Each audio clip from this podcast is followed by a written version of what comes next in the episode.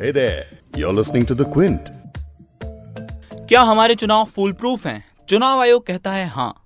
क्या किसी private party को ईवीएम और वीवीपैट तक पहुँच देना चुनाव के फुल प्रूफ होने पर सवाल खड़ा करता है?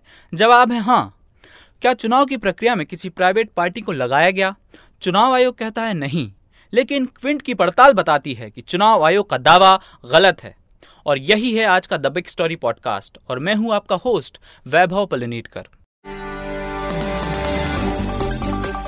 अखिलेश यादव की एसपी से लेकर मायावती की बीएसपी और लगभग पूरे विपक्ष ने ईवीएम और वीवीपैट पर सवाल उठाए। अब द क्विंट के पास 2017 के एक आरटीआई का जवाब हाथ लगा है।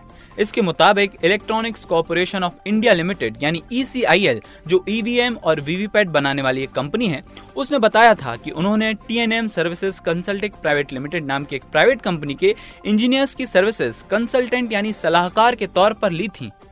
इन कंसल्टेंट का काम बेहद ही संवेदनशील था, जिनमें ईवीएम्स और वीवीपैट की जाँच और रखरखाव भी शामिल थे। इन प्राइवेट इंजीनियर्स की सर्विसेज़ फ़र्स्ट लेवल चेकिंग से लेकर वोटों की गिनती खत्म होने तक ली गई थी। यही नहीं, हमें यह भी पता चला है कि T N M services consulting private limited ECIL से मान्यता प्राप्त वेंडर नहीं है। ये रिपोर्ट की क्विंट की रिपोर्टर पूनम अग्रवाल ने। पूनम से पूछते हैं कि उन्हें कितनी गंभीर जानकारी हाथ लगी है। देखिए वैभव जो मेन मुद्दा है कि इलेक्शन कमीशन ने हमेशा ये दावा किया है कि किसी भी तरह की कोई प्राइवेट एंटिटी इलेक्शन में नहीं इन्वॉल्व होती है।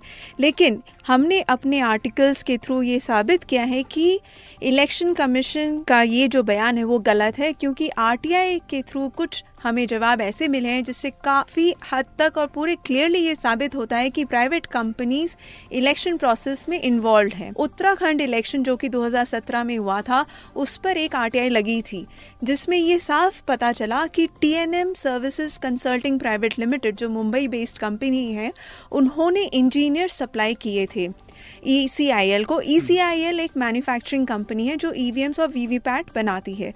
तो वो जो इंजीनियर्स इनके पास कॉन्ट्रैक्ट बेसिस पे ई के पास आए वो इलेक्शन में इन्वॉल्व थे हम्म। ये 2017 उत्तराखंड इलेक्शंस में हमें पता चला लेकिन आगे की इन्वेस्टिगेशन में हमें ये पता चला कि ना सिर्फ़ 2017 उत्तराखंड इलेक्शन में बल्कि और भी इलेक्शंस हम्म, हम्म। जो कि 2017 और 18 में हुए उनमें भी ये प्राइवेट इंजीनियर्स इन्वॉल्व थे इस बारे में क्विंट ने पूर्व चुनाव आयुक्त एस वाई कुरेशी से बातचीत की उन्होंने बताया कि 2017 में उत्तराखंड चुनाव के कुछ महीनों बाद ईसीआईएल पर आरोप लगे थे कि उसने ईवीएम्स और वीवीपैट की जाँच के लिए बाहरी कंपनियों की सेवाएँ ली थी।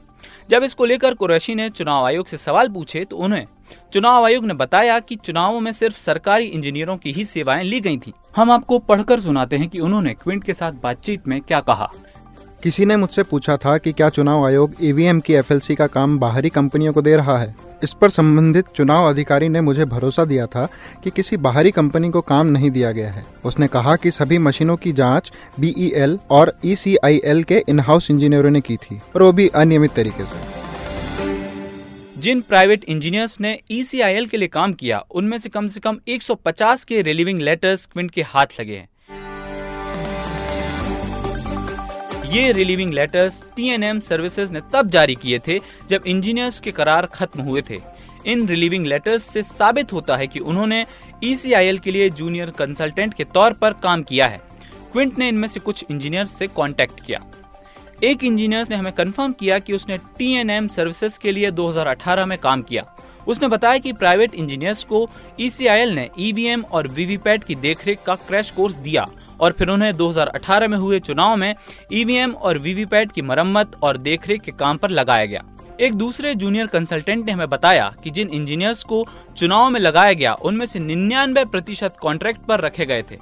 ठेके पर रखे गए इन इंजीनियर्स को फ़ील्ड वर्क में लगाया गया था। हमने TNM services consulting private limited से भी कुछ सवाल पूछे कि वो कब से ईसीआईएल को इंजीनियर्स मुहैया करा रहे थे।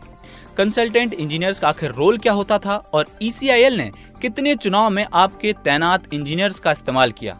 इसके बाद हमें सिर्फ़ एक लाइन का जवाब मिला और वो जवाब था कि नीचे दिए गए सवालों का जवाब ईसीआईएल से मिलेगा। कृपया ईसीआईएल के दफ्तर में संपर्क करें। लेकिन चुनाव आयोग इस बात का जवाब नहीं दे रहा है कि चुनाव में प्राइवेट इंजीनियर्स का इस्तेमाल हुआ या नहीं।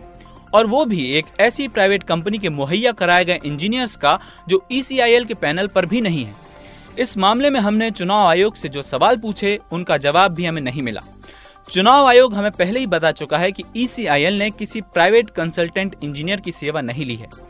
पूनम से हम जानना चाहेंगे कि चुनाव आयोग का उनके सवालों पर क्या रवैया रहा उनका जवाब तो सीधा था कि नहीं कोई भी प्राइवेट एंटिटी हमने कहीं भी इन्वॉल्व नहीं की और ईसीआई हम्म। से हमने रिकन्फर्म किया है कि हम्म। उन्होंने इलेक्शंस में नहीं इन्वॉल्व किया है हम्म। किसी भी प्राइवेट इंजीनियर को लेकिन हमने जब टीएनएम सर्विसेज़ में और ईसीआईएल में इस बारे में पूछा ये चीज़ करीब हम एक महीने से लगातार इस पर इन्वेस्टिगेशन कर रहे तो हमें ये पता चला कि ईसीआईएल ने तो कोई भी इस पर जवाब नहीं दिया और टीएनएम प्राइवेट कंपनी जो है उन्होंने कहा कि आप इस पे ईसीआईएल से बात करिए हम्म। यही नहीं इस इन्वेस्टिगेशन के दौरान हमें और भी चीज़ें पता चली हमें कुछ रिलीविंग लेटर्स मिले हम्म। उन प्राइवेट कॉन्ट्रैक्टर्स के जो इंजीनियर्स के जिन्होंने ई में काम किया लेकिन उन्हें टीएनएम सर्विसेज़ ने भेजा था हम्म। उनसे हमें दो चीज़ें और पता चली उन्होंने हमें ये बताया कि उन्हें कॉन्ट्रैक्ट बेसिस में ना कि सिर्फ़ 2017 बल्कि 18 में भी रखा गया था हम्म। दूसरी बात ये कि उनकी जो सैलरी आती थी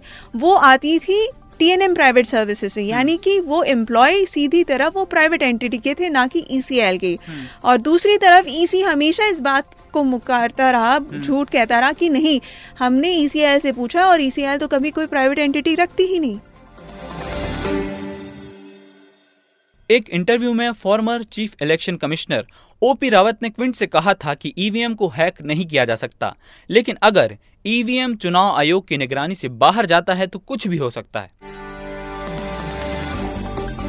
तो अब सवाल है कि ईवीएम और वीवीपैट को प्राइवेट इंजीनियर्स के हाथ में देने से क्या ऐसा ही नहीं हुआ? क्या चुनाव में ईवीएम तक प्राइवेट कंसल्टेंट इंजीनियर की पहुँच बड़ी सुरक्षा चूक नहीं है? आखिर इन प्राइवेट कंसल्टेंट इंजीनियर्स की क्या जवाबदेही है? पूनम से हम जानना चाहेंगे कि इस मसले पर चुनाव आयोग और ईसीआईएल की चुप्पी क्या सवाल खड़े करती है।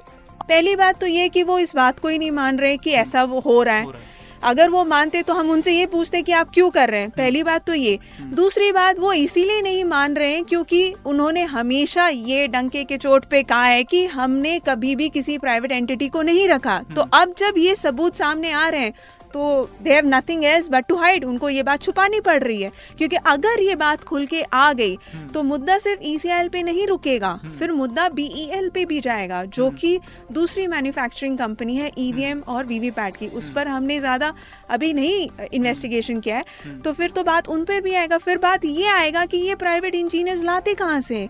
कौन सी कंपनी है? क्या करती है?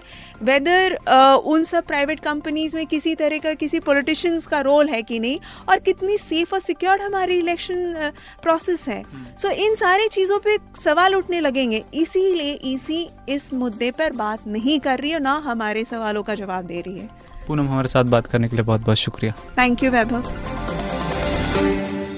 अभी हम ये निश्चित तौर पर नहीं कह सकते कि 2018 के विधानसभा चुनाव और 2019 के लोकसभा चुनाव में कोई गड़बड़ी हुई।